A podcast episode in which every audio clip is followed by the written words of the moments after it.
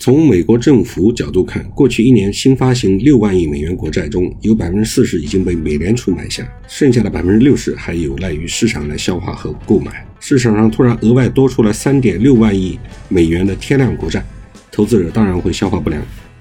最近美国国债收益率快速抬升，就是因为市场在预期，如果一点九加上原来特朗普时期的九千万，总共两点八万亿美元法案的顺利通过。从而导致市场上待售的美元国债规模激增，投资者将无法承接如此大规模的国债，大家不愿意买入国债，由此导致国债的价格下跌，从而相对的收益率就抬升了。现在呢，拜登的一点九万亿美元法案也真的通过了，证明市场的担忧是非常靠谱的。从二零二零年五月份到现在十个月的时间，美联储持有的国债从四点零二万亿美元增加到四点八七万亿美元。美联储平均每个月大约购买八百五十亿美元的国债，与此同时，美国政府的国债却从二十五万亿暴增到二十八万亿美元，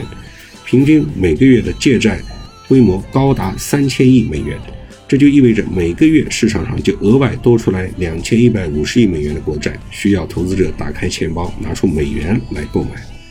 为什么过去几个月美元的国债收益率？持续的上升，说到底就是因为美国政府比美联储更不要脸，它借债的速度远远超过了美联储印钞的速度，这让市场消化不良，所以国债的价格就逐渐下跌，收益率开始逐渐抬升。当然，有人询问美联储和财政部对国债收益率抬升有什么看法的时候，他们居然会恬不知耻，一致口径的说，是因为美国经济复苏的前景太好，疫情受到了控制，市场想要更高的收益。为什么你要去厕所里拉大便呢？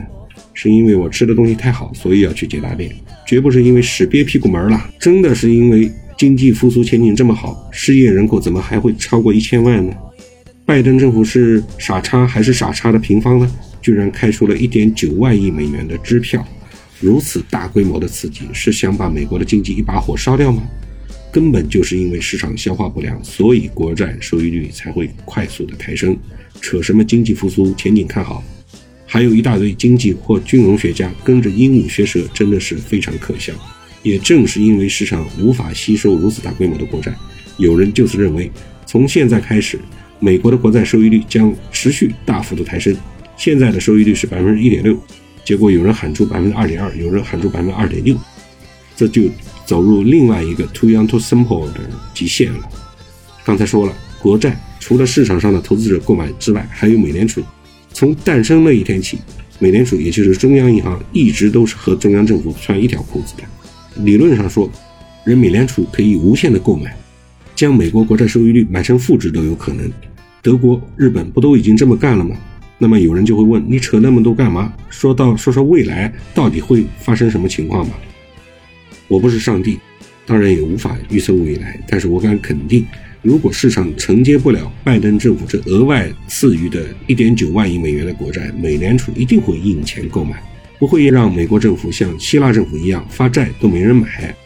美联储现在也是处于两难的境地：要么大量印钞购买国债，当然可以压低国债的收益率，但过去一年的疯狂印钞让美元的信用已经丧失了太多的太多。如果真的不管不顾，持续的印下去，甚至把美国政府每个月发行的三千亿美元国债全部的都给购买了，那么我觉得全球美元金融体系也可以提前终结了。如果是为了保持美元的信用，不再购买国债，那么美国政府的国债市场上就会变得像一坨屎一样，国债的价格会暴跌，收益率也可能直线上升，因为价格低了，利息是固定的，甚至像当年的希腊政府一样，政府根本无法通过出售国债实现融资。简单的说，美联储印钞购买全部的国债，美元立即会死；美联储一点儿不再购买国债，美联邦要死，政府要死。在这种两难的情况下，如果你是美联储，你会选择什么样的方式呢？当然是每个月都购买一部分国债，既不让美元立刻嗝屁，也不让美国政府立刻嗝屁。如果是国债收益率相对比较低，那就减少购债规模，比如说二零二零年五月份到现在。让市场消化那些国债，提升美元的信用。如果是国债收益率抬升了，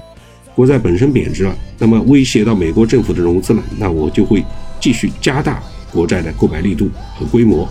至于美元本身，让它慢慢贬值就好了呀。反正从五十年前的布雷顿森林体系崩溃，直到现在，美元的价值已经贬到为原来的百分之二，也不在乎再多贬值那么一点点。葵花在手啊，天下我有。